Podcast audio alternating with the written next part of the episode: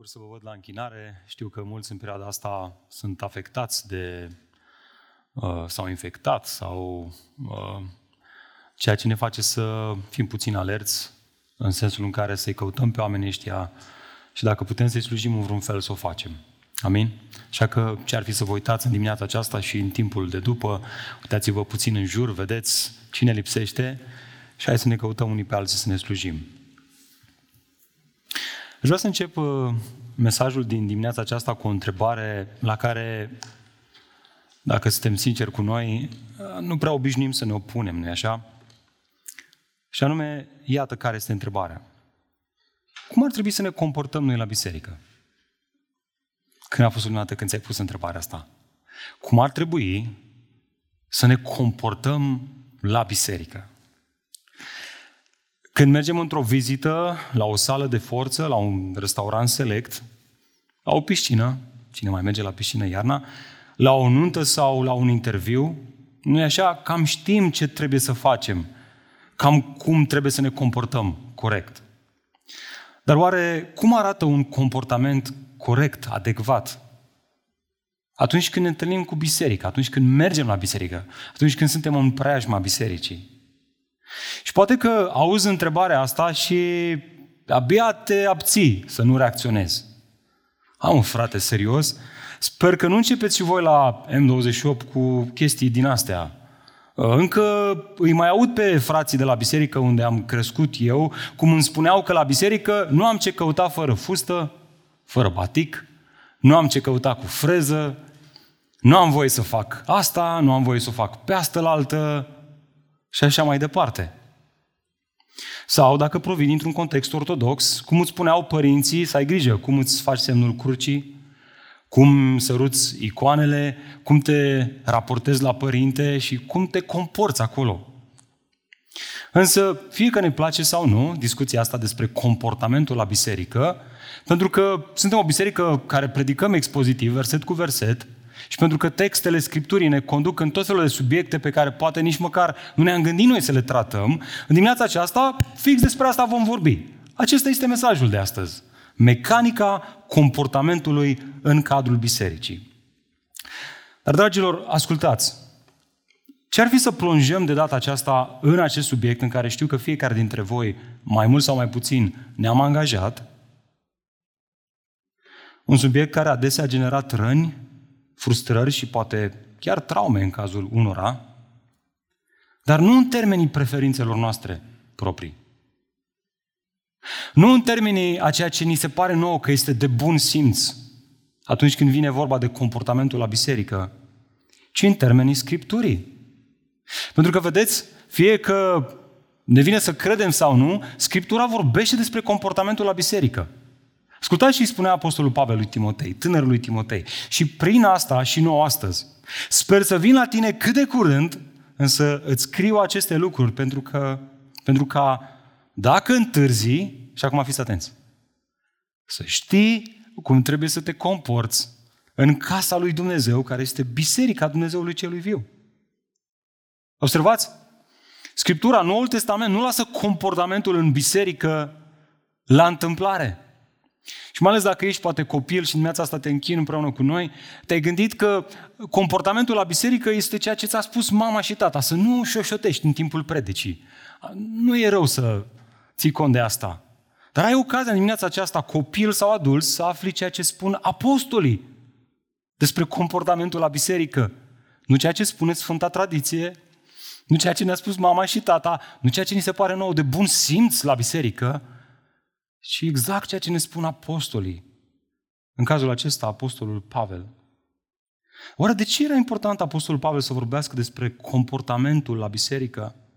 Pe simplu, pentru că în biserica Efesului antic, la fel ca în biserica anului 2022, sunt unii care, deși frecventează de foarte mult timp biserica, deși poate chiar caută să respecte regulile de la biserică, cu toate astea, ei nu se comportă într-un mod adecvat la biserică. De ce? Asta este extrem de important să auzi. Deoarece ei pur și simplu nu înțeleg caracterul bisericii. Dacă nu înțelegi natura bisericii, oricât te-ai chinui tu, oricâte reguli ai ține la biserică, tu nu să te comporți adecvat la biserică. Așa cum nu știi cum să te comporți într-o sală de forță până când nu înțelegi natura ei, tot la fel nu vei ști cum să te comporți la biserică până când nu înțelegi caracterul ei, adevăratul ei caracter. Cine înțelege că într-o sală de fitness se transpiră, se fac mușchi, nu așa? Nu merge acolo la patru ace și, nu, și nici nu-și ia car, cărțile cu el să le citească. Pentru că el știe, acolo merg să transpir. Iată așadar ideea centrală acestui mesaj. Dacă ții notițe, asta este ideea centrală. Ascultă, un comportament adecvat în cadrul bisericii, dragul meu, draga mea, se naște întotdeauna și doar dintr-o înțelegere corectă a caracterului bisericii. Fie că ne place sau nu, trăim într-o țară care se numește creștină, care are o tradiție creștină. Și această tradiție devine adesea lentila prin care privim Biserica lui Hristos. O tradiție care atât de mult a influențat perspectiva noastră asupra bisericii, încât și dacă te duci în dicționarul explicativ român, vei remarca repede că românul definește biserica ca fiind un edificiu, o clădire fizică în care oamenii se adună. Și uite așa conducem și trecem pe lângă o clădire și spunem, uite o biserică. Este aia biserica? Nu, nu este biserica. Este clădirea bisericii, este locația bisericii.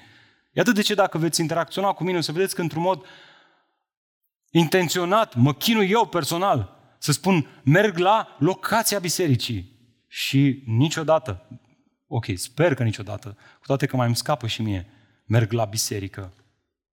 Biserica nu este clădirea, ci sunt oamenii. Până în finalul capitolul 3 din 1 Timotei, Pavel, să ne amintim un pic, a oferit câteva instrucțiuni practice legate de viața bisericii. Chestiunile practice nu au de-a face cum să colorezi pereții locației bisericii. Cât de înaltă să fie clădirea, cât de mare, cât de mică, câte săli să aibă lucrarea cu copiii. Și sunt chestiuni de viața bisericii, de interacțiunea dintre oameni, din, de impactul bisericii în societate. Amintesc relația bisericii cu cei care dau o învățătură nesănătoasă, rugăciunea pentru mântuirea tuturor oamenilor din toate neamurile, din toate păturile sociale. Amintesc rolul bărbaților și rolul femeilor în cadrul bisericii locale. Amintesc calificările prezbiterului și calificările diaconului în biserică.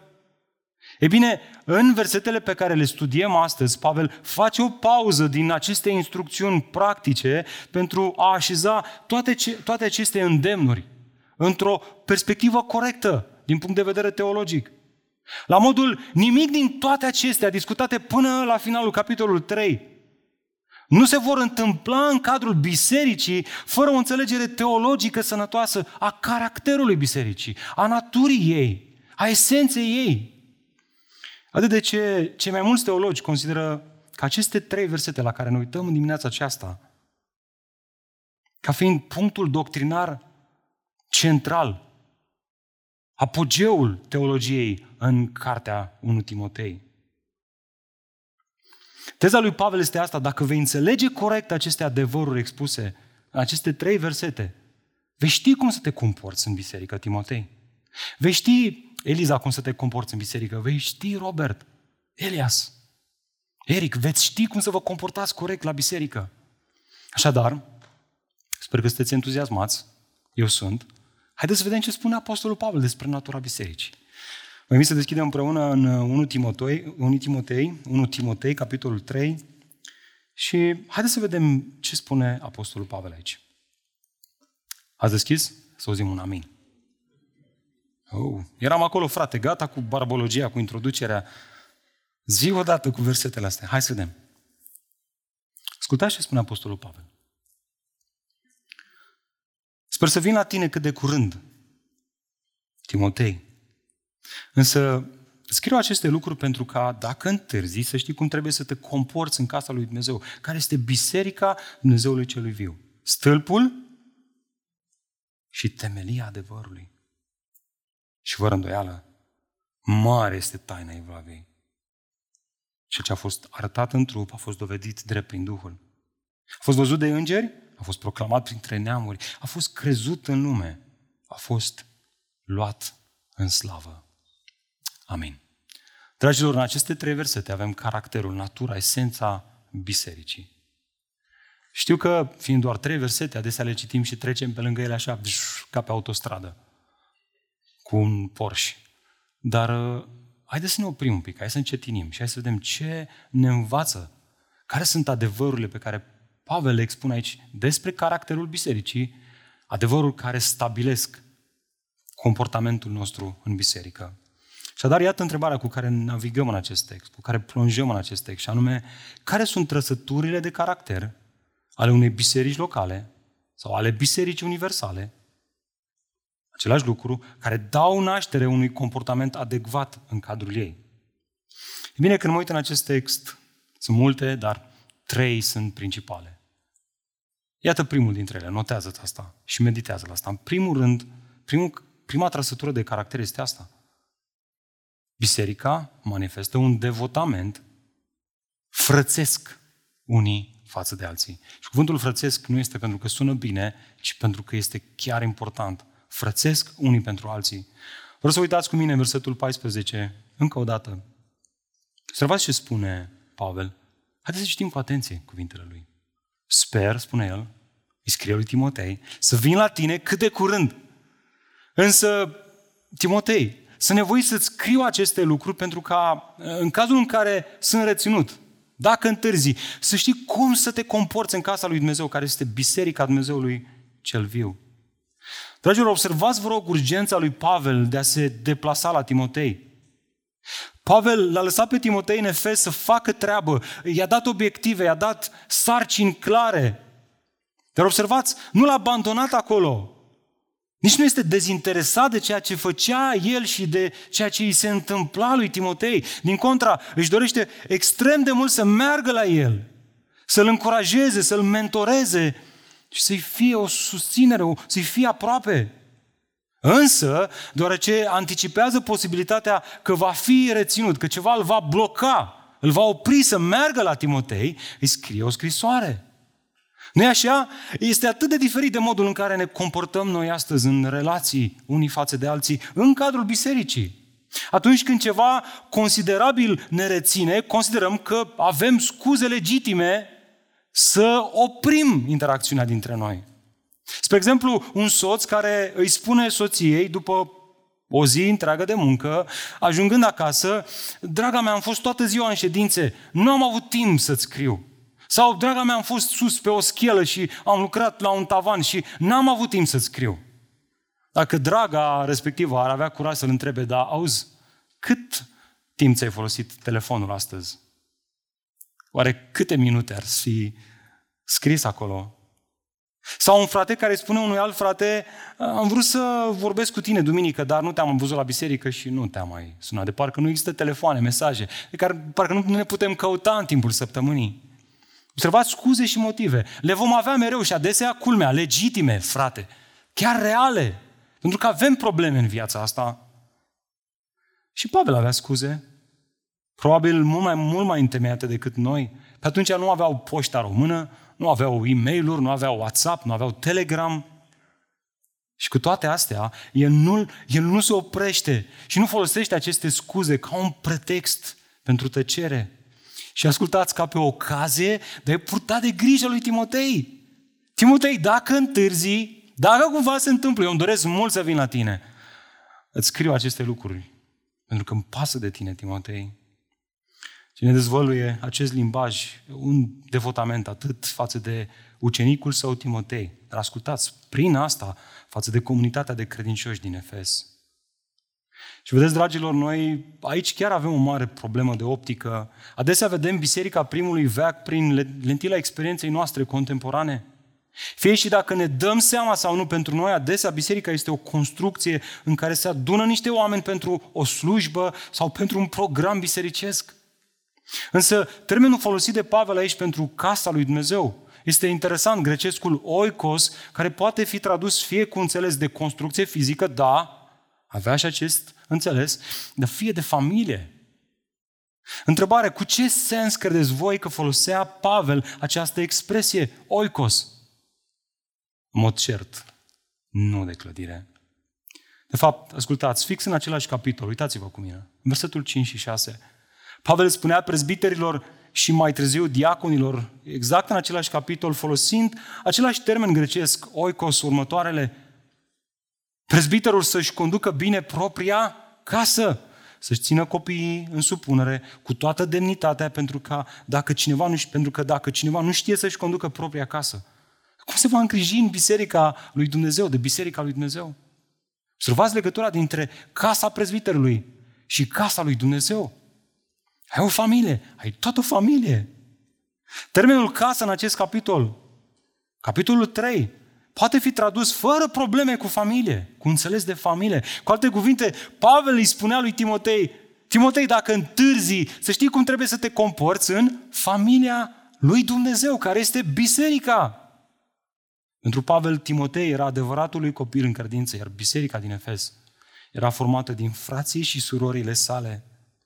Nu la întâmplare, în capitolul 5, Pavel îl va îndemna pe Timotei cu aceste cuvinte, ascultați, să nu mustri cu asprime pe un bătrân, ci îndeamnă-l ca pe un tată. Pe cei tineri ca pe niște frați, pe femeile bătrâne ca pe niște mame, pe cele tinere ca pe niște surori cu toată curăția. Ai toată familia aici. Și observați, nimeni nu este unchi îndepărtat, nu e, nu e nimeni un văr în Italia, frați și surori. Dragilor, Noul Testament este, este cât se poate de clar, orice credincios real care se află într-o părtășie prin credința cu Domnul Isus Hristos, îi are de frați pe toți cei pe care Isus îi adoptă în familia credinței, pe, pe care Isus îi alege să-i adopte în familia credinței. Ți-ai ales tu frații și surorile? Nu. Și totuși prin ei curg sângele biologic care curge și prin tine. La fel este și în familia spirituală a credinței. Nu-i alegi tu, Hristos îi alege, Duhul lui Dumnezeu aplică Evanghelia la inima lor și aduce în biserica locală. Ei sunt frații și surorile noastre. De fapt, știți ce? E chiar mai mult de atât. Avem în Noul Testament versete biblice care ne sugerează faptul că, la început, biserica din Efes se întâlnea, știți unde? În case. Mai, mai la început, în casa lui Priscila și Aquila. Apropo, știți ce s-a întâmplat odată în Efes? În acel oraș a venit un vorbitor elocvent, unul înfocat. Unul care când începea să vorbească, toată lumea asculta. Era foarte bun vorbitor. Era pasionat, avea îndrăzneală, avea pasiune. Gândește-te la un astfel de vorbitor. Dar avea o problemă, știți care? Nu prea știa calea Domnului într-un mod amănunțit. E bine, Priscila și Aquila, care aveau obiceiul să meargă în sinagogă, l-au auzit pe acest vorbitor înfocat acolo, în acea sinagogă, sinagogă vorbind despre Hristos. Dar și-au dat seama imediat că acest vorbitor înfocat nu știa foarte bine calea lui Dumnezeu, nu știa toate detaliile. Ce credeți că au făcut ei? S-au dus acasă, au scris pe Facebook un post să-l facă de rușine pe vorbitorul ăsta, nu? Să știe toți din sinagogă că el habar n-are în detaliu calea Domnului, că nu face exegeza pasajelor bine. Nu ascultați ce au, ce au făcut cei doi. Când Priscila și Aquila l-au auzit, l-au luat acasă, acolo unde se întâlnea biserica din Efes. Și i-au explicat și mai amănunțit calea lui Dumnezeu. Adică el știa ceva, dar mai avea nevoie de ceva. Asta mi-amintește de părinții mei care aproape în fiecare duminică, aproape în fiecare duminică, invitau pe câte cineva de la biserică acasă la noi să mănânce. Și de ce mai multe ori uh, erau frați slujitori care veneau să predice, pe atunci oricine putea să predice, era un invitat predica și frații ăștia care erau invitați erau adesea la noi acasă. Și n-am să uit că stăteam într-o casă de lut, uh, săracă, eram în chirie acolo, două camere, aveam un hol pe care îl numeam noi bucătărie și acolo mama punea ciorba pe masă cu toată dragostea lui Hristos și cu toată bucuria. Tata punea întrebări teologice și eu ca copil ascultam. Ce s-a întâmplat cu Biserica lui Hristos? De ce am pierdut asta? Frumusețea asta părtășiei în casele noastre, în care să discutăm despre Dumnezeu, calea lui Dumnezeu, în care să nu ne judecăm pe Facebook unii pe alții, ci să ne invităm unii pe alții acasă, să discutăm calea lui Dumnezeu, să studiem Scripturile, să ne zidim în credința asta pe care ne-a dat-o Hristos. Ieșim online și ne certăm unii cu alții și ne facem de râs. Și noi, biserica, dăm comentarii acolo. Mamă, ce i-a zis-o? Love.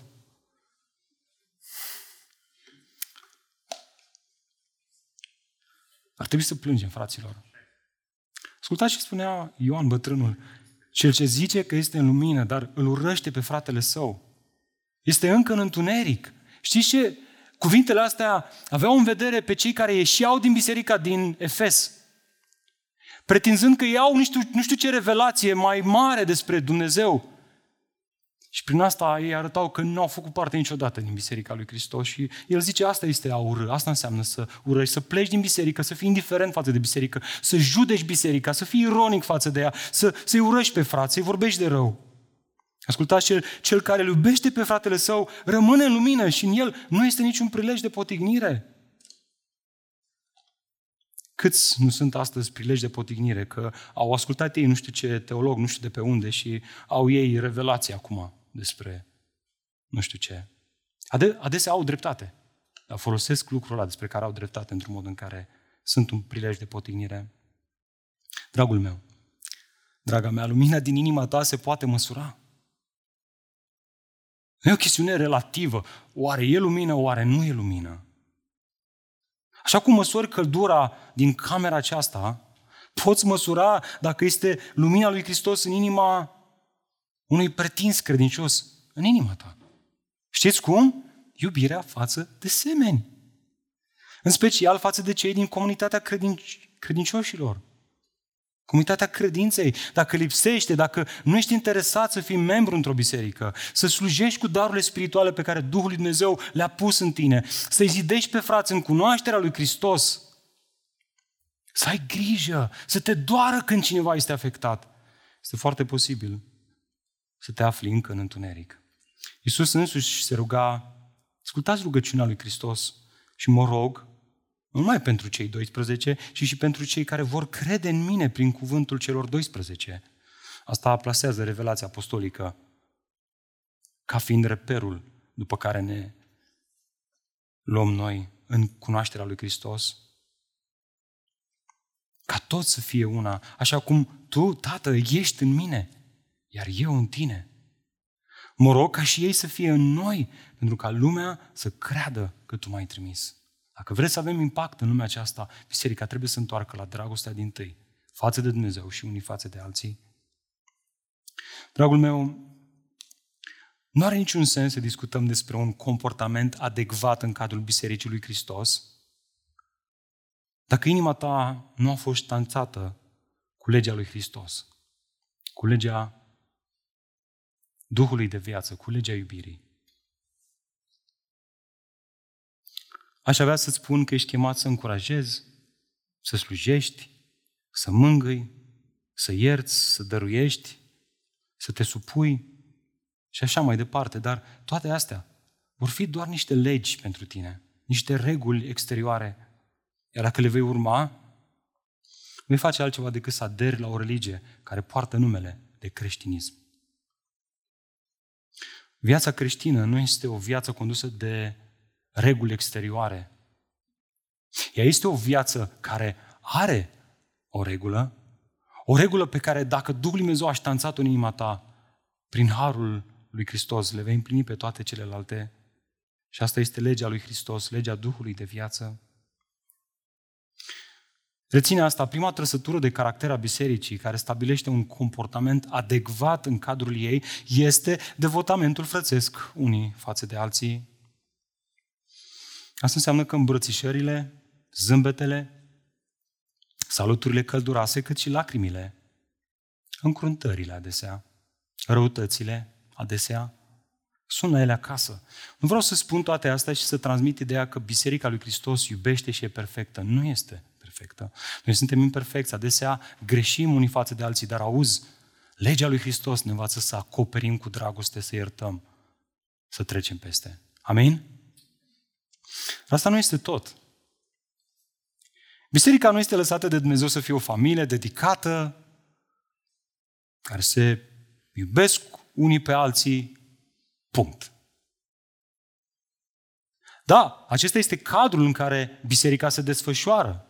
El este important, dar ar fi imperfect fără această a doua trăsătură de caracter pe care Pavel nu o relatează aici. Iar asta răspunde la întrebarea de ce există această familie spirituală. Care sunt trăsăturile de caracter ale bisericii care dau naștere unui comportament adecvat în cadrul ei? Iată, în al doilea rând, devotament față de expunerea adevărului. Devotament frățesc unii față de alții, da, important, dar haideți să mergem mai departe. Devotament față de expunerea adevărului. Survați versetul 15, uitați-vă cu mine. Dacă întârzi, Timotei, dacă întârzi, să știi cum trebuie să te comporți în casa lui Dumnezeu, care este Biserica Dumnezeului cel viu. Și acum subliniază asta. Stâlpul și temelia adevărului. Te rog, te rog din toată inima. Subliniază, încercuiește. Fă colorat expresia asta. O expresie, o sintagmă uriașă legată de caracterul bisericii. Ea, biserica, este stâlpul și temelia adevărului. Iar nu știu cum ai văzut tu biserica până acum, dar afirmația asta este crucială în înțelegerea bisericii. Nu înțelegi asta, nu înțelegi caracterul bisericii. Ea ne comunică trăsătura de caracter fundamental a bisericii. Da, biserica este formată din credincioși care vin împreună pentru a forma o familie spirituală în care să se iubească unii pe alții, să se ajute unii pe alții, cum se auzea adesea în cercurile așa, ortodoxe. Băi, pocăiți ăștia, mă, să ajută unii pe alții. Da, lucrul acesta este important, dar asta nu este ultim. Asta nu este tot. Această familie are o menire, are un scop, și anume să fie stâlpul și temelia adevărului. Și asta este că această sintagmă a dat ceva bătăi de cap celor care au interpretat-o în istoria bisericii. Unii au mers până acolo încât au afirmat că biserica prezidează asupra adevărului. Iar astfel au dat o importanță bisericii mai mare decât cuvântul lui Dumnezeu. Iată, iată de ce unul dintre reformatori a fost auzit spunând următoarele cuvinte. Într-o perioadă în care biserica asta făcea, pusese monopol pe adevărul lui Dumnezeu.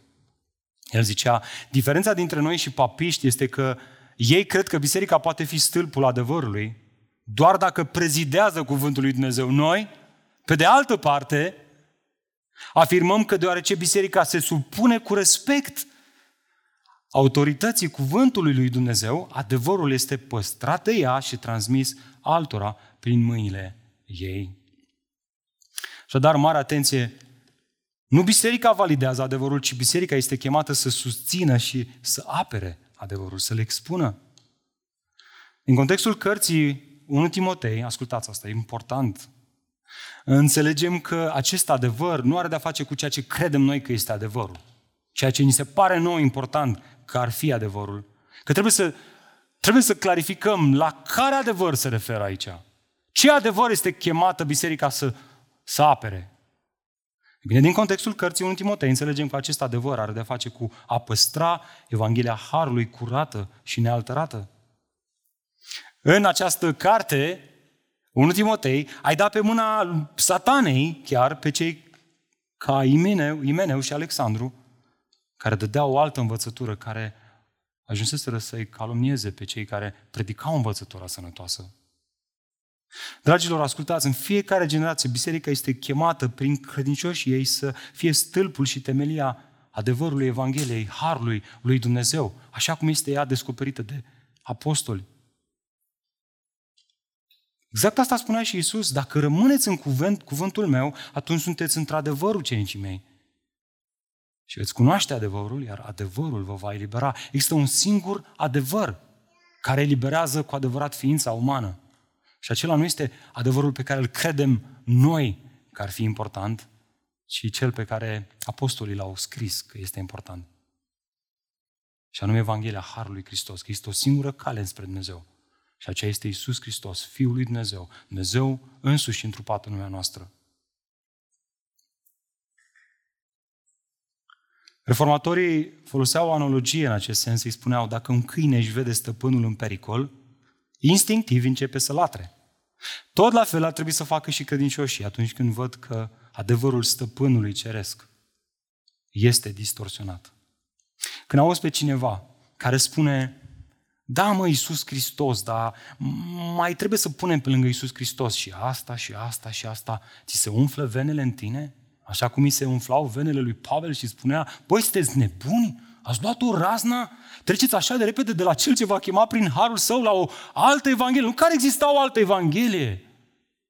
Apărăm Evanghelia Harului că există o singură cale de a avea parte de sfințire și mântuire și aceea este credința, nu faptele noastre ca să nu se laude nimeni.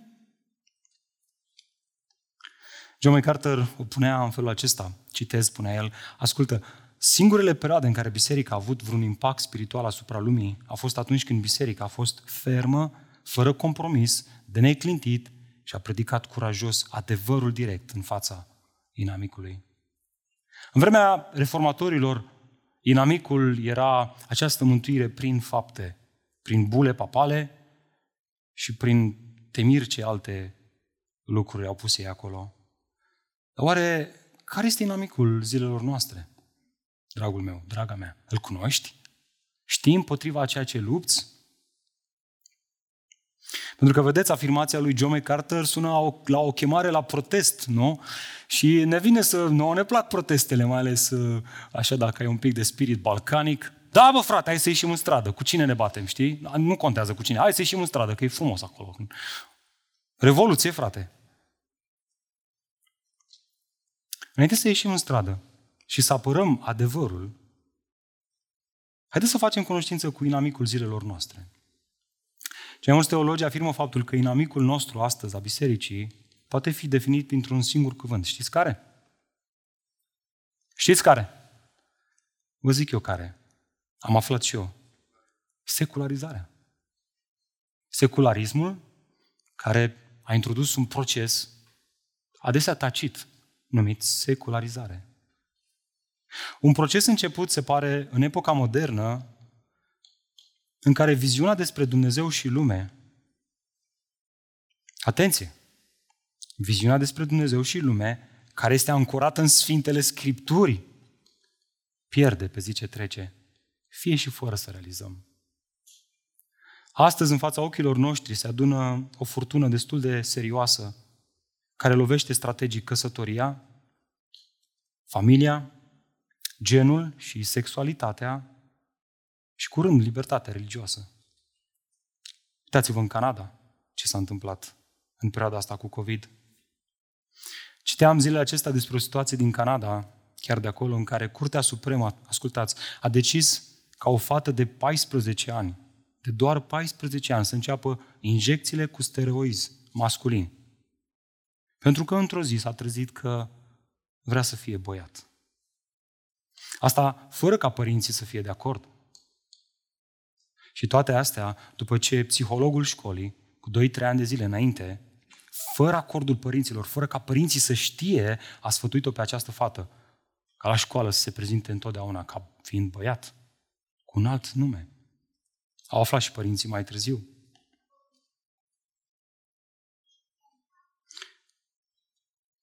Să stai la curtea de judecată și să vezi că judecătorul decide ceva peste capul tău ca și părinte. Și interesant, părinții ăștia nu spuneau altceva decât, știi ce spuneau părinții ăștia? Măi, să aștepte măcar 18 ani, să se mai coacă la minte.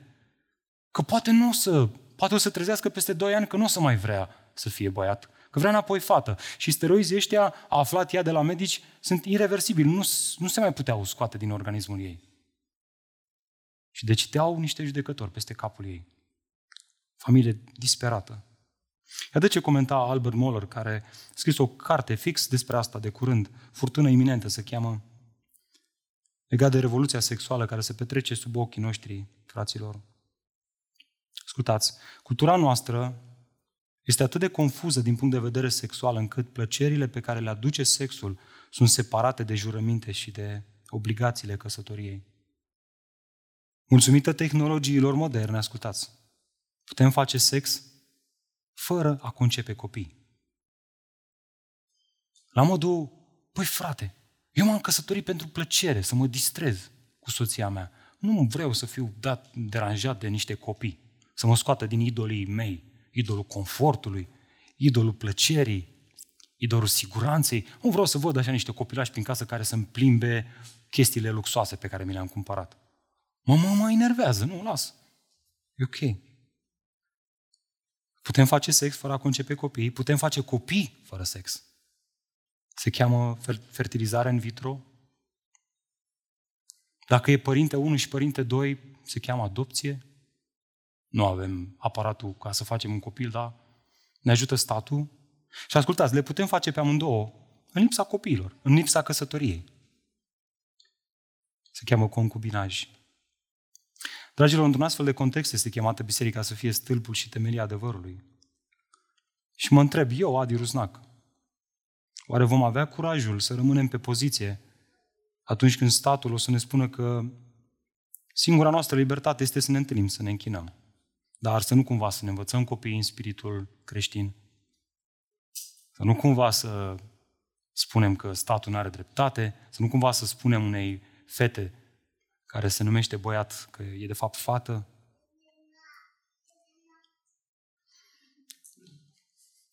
De curând am, am descoperit și eu asta. Este tot mai evident că trăim într-o eră post-creștină. Într-un sens, situația și climatul sociopolitic în care noi, ca biserică, ne aflăm astăzi, este la fel ca primul veac, primul veac apostolic. Asta înseamnă că mai tare ca oricând noi suntem chemați să facem ce au făcut apostolii. Să începem să predicăm Evanghelia Harului. Să-L predicăm pe Hristos, fraților, și pe El răstignit. Pentru că auzirea credinței lucrează într-un mod supernatural în inimile oamenilor și schimbă. Garantează cineva că nu vom fi prigoniți? Nu garantează nimeni, dar ne garantează Dumnezeu că El ne va însoți în toate, că va fi cu noi, că ne va da cuvintele potrivite. Că nu avem niciun motiv să ne fie frică, că El a biruit lumea și că putem să pășim pe urmele mielului, care ne va întări pașii prin Duhul Său pe care l-a trimis în lume, ca să fim cu adevărat o biserică, stâlpul și temelia adevărului. Dar vedeți, toate acestea ar fi insuficiente dacă n-am face și pasul următor. Da, vorbim despre un adevăr pe care noi ca biserică trebuie să-l protejăm și să-l apărăm și să-l expunem în lumea aceasta, dar trebuie să-l conectăm cu următorul lucru esențial și anume ultima trăsătură de care nu avem voie să nu ținem cont. Este asta devotament față de adorarea lui Hristos. Dați-vă cu mine versetul 16 și fără îndoială, mare este taina Evlaviei. Iată două aspecte extrem de importante în aceste cuvinte. Mai întâi, dragul meu, trebuie să observi asta. Adverbul acesta, fără îndoială, trebuie tradus cu prin consimțământ comun. Ori asta ne atrage atenția asupra unui adevăr, a unei credințe, a unui aspect pe care toți credincioșii ar trebui să-l îmbrățișeze, să-l susțină, să-l expună. Dacă vreți, are în vizor o mărturisire de credință sau o confesiune creștină cu privire la care aderă orice creștin real. Când citește aceste cuvinte, el zice, da, amin. Duhul Dumnezeu îl face să zică, da, amin. Nu există loc de manevră. Asta ne conduce la al doilea aspect, și anume această expresie, taina Evlavie. O vedeți în text? Taina Evlavie, sună așa. Ea se referă la o taină, sau folosind un limbaj mai modern, un secret sau un mister care a fost păstrat sau ascuns timp de veacuri, dar care la împlinirea vremurilor a fost revelat, a fost descoperit, a fost arătat. Și noi știm, cei care am citit Noul Testament în întregime, că se referă la persoana lui Isus Hristos. Da, Pavel vorbește despre comportamentul corect în cadrul bisericii, dar prin acest imn pe care îl pune el aici, prin această confesiune, prin această mărturisire de credință, el trece dincolo de comportamentul adecvat în biserică pentru a ne arăta ce anume formează un astfel de comportament. Care sunt adevărurile pe care credincioșii le cântă Le cred! Care produc în ei acest caracter evlavios. Iată așadar imnul credinței creștine. Asta este ceea ce avem în, în mâinile noastre. Dacă vă uitați în varianta noua, noua traducere, o să vedeți că e prezentat ca fiind imn, ca fiind un psalm. Avem înaintea noastră în acest verset 16, a doua parte, un imn creștin scris, atenție, chiar de, nu de orice compozitor, ci chiar de penița unui apostol. Nu știu dacă era însoțit și de o melodie, de note muzicale, de o partitură, dar ar merita ca un compozitor creștin să-l pună pe note muzicale. Amin. Și să-l cântăm aici la M28. Să-l cântăm și să-l memorăm, deoarece el ne vorbește despre esența credinței creștine, taina Evlaviei. Haideți să ne uităm la acest imn al credinței creștine. Sunt trei adevăruri esențiale aici. Sunt mai multe, sunt tot felul de împărțiri, dar am venit cu cea în care acest timp se împarte în trei adevăruri. Mai întâi, primul adevăr, ne vorbește despre revelarea lui Iisus Hristos. Dacă este o taină a Evlavei, atunci trebuie să existe și o revelație. Nu? O descoperire, o prezentare acestei taine. Asta este primul adevăr. Taina revelării lui Hristos. Observați? Cel ce a fost arătat în ce? În trup, a fost dovedit drept prin Duhul. Primul adevăr al confesiunii creștine ne vorbește despre umanitatea și divinitatea lui Hristos. 100% om și 100% divin. Învățătorii falși din Efes, influențați de tot felul de concepții filozofice care circulau în vremea respectivă, nu puteau accepta întruparea lui Isus, pur și simplu. Pavel însă și toți creștinii, ei nu puteau accepta altceva în confesiunea lor în afară de această natură duală. A fost om și a fost Dumnezeu în același timp. Nu negociem asta. Dar de ce era atât de important să crezi în Isus Hristos ca fiind 100% om și 100% Dumnezeu, divin? De ce este important să includem acest adevăr în cântecele noastre despre Hristos?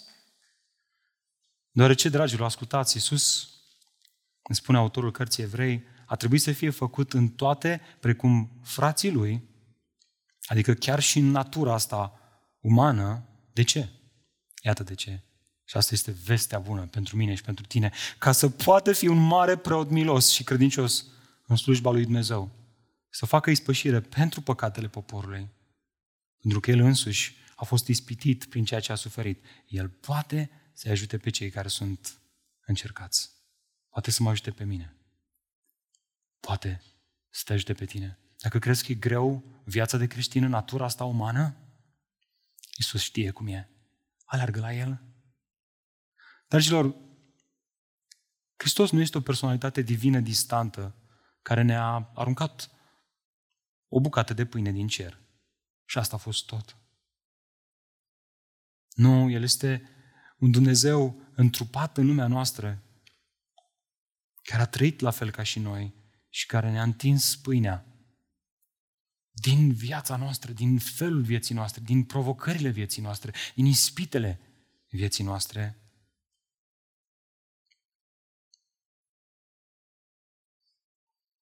Prin truparea fizică, moartea și învierea Lui, Isus a demonstrat că viața și moartea sunt în mâinile sale și că cei ce se încred în El vor învia din morți într-o zi, așa cum și El a fost înviat.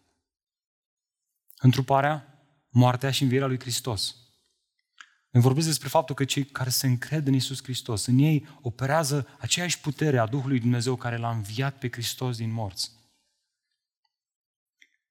O lucrare a Duhului la nivelul inimii noastre care îmi spune mie și ție, nu-ți fie frică de moarte, nu-ți fie frică de COVID, nu-ți fie frică de nimic în lumea asta. Vei trăi veșnic cu Hristos. Datorită lui Hristos care a venit în lumea noastră, merită să-L adorăm pe Hristos, să cântăm despre El. Iată al doilea adevăr, mărturisirea lui Hristos, revelarea, revelarea, lui, revelarea lui Hristos, descoperirea sa, mărturisirea lui Hristos. Versetul 16, în continuare, a fost văzut de înger, a fost proclamat printre neamuri. Al doilea adevăr conține o mărturisire atât universală, globală și chiar metafizică și una pământească, aici, la nivelul nostru.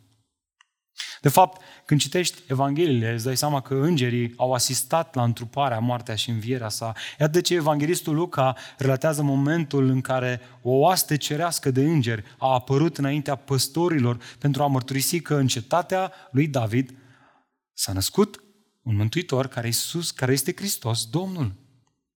Circunstanțele nașterii lui Iisus, apariția îngerilor, demonstrează că această întrupare a avut un caracter supranatural, divin. Ba mai mult, această naștere a avut și continuă să aibă o armată de mărturisitori, mărturisitori pământești. De fapt, aceasta a fost cea mai proclamată naștere de pe fața pământului. Naștere, moarte și înviere.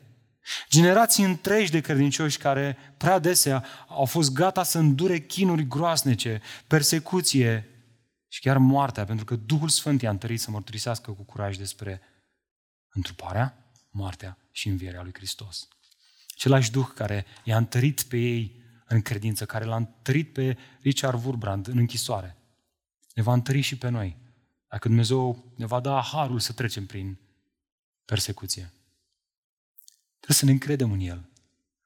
Trebuie să ne încredem în Hristos care lucrează prin Duhul Său în felul acesta în viețile noastre. Și apoi, iată și al treilea adevăr, glorificarea lui Iisus Hristos a fost crezut în lume și a fost glorificat să luați că venirea lui Hristos în lume are o dublă finalitate. El este glorificat prin faptul că El este crezut în toată lumea, în toate națiunile, în toate neamurile, toate acestea în timp ce El este glorificat la dreapta Tatălui în glorie, acolo unde mijlocește și stăpânește și de unde așteptăm să revină a doua oară. Nimic nu-i scapă lui Iisus. Toate lucrurile sunt în palmele mâinii sale, mâinilor sale. Dragilor, observați, toate acestea ne determină să ne închinăm, ne determină să-L adorăm pe Hristos, ne determină să-i acordăm, așa cum Denis ne conducea în închinare, toată cinstea și toată gloria, căci din El, prin El și pentru El sunt toate lucrurile. În mod ultim, comportamentul bisericii se vede în faptul că aceștia meditează profund asupra acestui eveniment cosmic, întruparea, moartea și învierea lui Hristos. Ei compun imnuri despre asta și îl adoră pe Hristos Iată de ce este atât de important să fim atenți la ceea ce cântăm. Acasă și la biserică. Este esențial ca imnurile noastre să fie biblice, să fie aliniate la învățătura sănătoasă, la adevărul revelat de apostoli. Amin? De fapt, ascultă cu mare atenție, profunzimea închinării unei biserici nu poate merge mai adânc de profunzimea teologiei ei despre Isus Hristos. Cu cât teologia acesteia este mai subțire, cu atât ascultă. Închinarea ei, fie ea foarte expresivă, fie ea emoționantă, cu mulți decibeli și chiar efervescentă, va fi mai firavă, mai diluată, mai, mai slabă. În schimb, cu cât teologia ei este mai biblică, mai ancorată în crezurile apostolice, mai ancorată în Evanghelia Harului lui Hristos, Așa că și în dimineața aceasta, în timp ce cântam și ne-am remintit cântând unii altora de Evanghelie, inimile noastre s-au întărit în El? Sper că da. O închinare plină de viață este o închinare, ascultați, în duh și în adevăr. Astfel de închinători caută Tatăl. Acesta este caracterul bisericii. Este devotată închinării și adorării lui Hristos. Iar asta înseamnă că cuvântul lui Hristos locuiește din plin în cadrul bisericii. Exact despre asta vorbea Pavel când spunea, ascultați, cuvântul lui Hristos să locuiască în voi, atenție, nu în serviciile voastre doar, ci în voi, în inimile voastre. Adică l-ați îmbrățișat prin credință, prin Duhul lui Dumnezeu. Acest cuvânt despre Hristos Că suntem adoptați, că suntem justificați, că suntem ispășiți, că suntem acceptați, că suntem înfiați, că suntem aleși. Cuvântul acesta despre Hristos să locuiască din plin, din belșug în inimile voastre. Învățați-vă și instruiți-vă unul pe altul cu toată înțelepciunea. Cântați lui Dumnezeu cu mulțumire în inimile voastre, cântece de laude, laudă imnuri, cântece duhovnicești. Dragilor, vedeți, Vedeți, evidentul, muzica creștină de închinare care îl are pe Hristos în centru este un dar extraordinar pentru Biserica lui Hristos. Știți de ce? Pentru că versurile acestor cântece sunt memorabile. Le învățăm ușor, le prindem ușor și un copil le prinde. Le prindem aici la biserică, dar le putem folosi acasă, la muncă, în drum spre muncă, la serviciu. Să le cântăm, să ni le amintim, să ne întărim inimile în Hristos. Martin Luther a fost unul dintre cei care a avut curajul în generația lui să așeze teologia despre Hristos în versuri și apoi în muzică. El cânta și plăcea să cânte, avea un spirit vesel. Iată ce spunea el la un moment dat. Ascultați. Diavolul, inițiatorul anxietăților, întristărilor și al necazurilor, care ne produc așa de multă neliniște, fuge în fața sunetului muzicii, aproape la fel de mult ca în fața cuvântului lui Dumnezeu.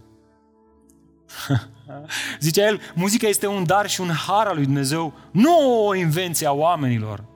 Astfel, diavolul este alungat și oamenii sunt înveseliți. Atunci, atunci aceștia uită orice mânie, impuritate și altele asemenea. Sigur că el nu vorbea de muzica rock um, laică, ci vorbea despre muzica creștină, care conține versuri creștine despre adevărul tainei lui Dumnezeu, Iisus Hristos. Dragul meu, să știi că și eu și tu suntem închinători, fie că ne propunem sau nu. Fie ne închinăm acestei creații și alegem tot felul de surogate să ne închinăm lor, fie ne închinăm lui Hristos, care a creat toate lucrurile prin puterea mâinii sale. Și că aș vrea să, să spun asta, dacă lumea asta te-a uscat, dacă ai obosit căutând apă pentru sufletul tău în lumea aceasta, înseamnă că fie nu l-ai descoperit pe cel care atunci când îți dă să bei apă din izvorul lui, nu-ți va mai fi sete niciodată, fie ai, ai slăbit, ai slăbit. Alergă la El în dimineața aceasta, roagă-L pe Hristos să-ți dea să mănânci pâinea vieții, să bei apa vie. Observați, dragilor, comportamentul în biserică nu ține atât de mult de niște reguli exterioare scrise la intrare undeva pe un panou, ci ține de o singură regulă. Una singură. Una pe care Duhul Sfânt în nou legământ promite să o scrie pe inimile noastre iubirea lui Dumnezeu și iubirea aproape lui. Tot ce este bun și frumos în cadrul bisericii vine din această lege a lui Hristos. Mă rog ca, alergând la Hristos în acest nou an de lucrare, să-L descoperim pe Hristos mai mult. Inimile noastre să-și găsească mai mult satisfacția în El. Legea lui Hristos să se manifeste mai mult față de Tatăl din ceruri și unii față de